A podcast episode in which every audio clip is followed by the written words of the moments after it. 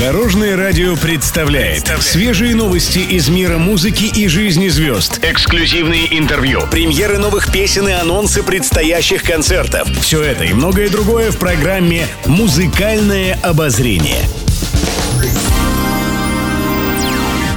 Добрый день. В студии Алена Арсентьева, и это программа «Музыкальное обозрение» на Дорожном радио.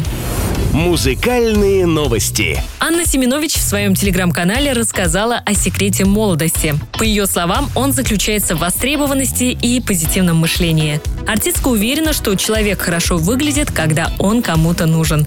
Когда человек делает что-то полезное и востребован в своей работе, это большое счастье. Тогда нет застоя ни в теле, ни в энергии, и все получается как по маслу, написала Семенович. По мнению артистки, секрет долголетия заключается в движении. Анна призналась, что именно поэтому рада приносить зрителям удовольствие и позитив на своих концертах.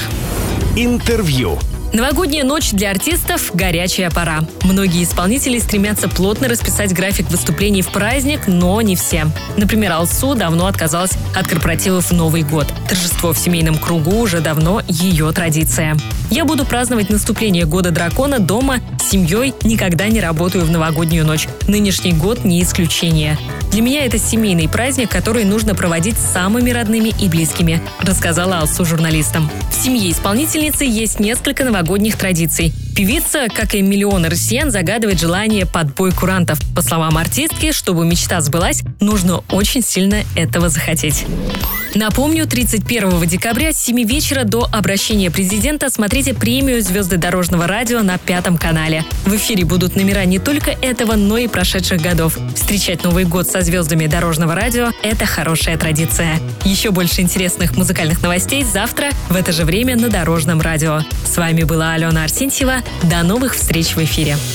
Будьте в курсе всех музыкальных событий. Слушайте «Музыкальное обозрение» каждый день в 15.30 только на Дорожном радио.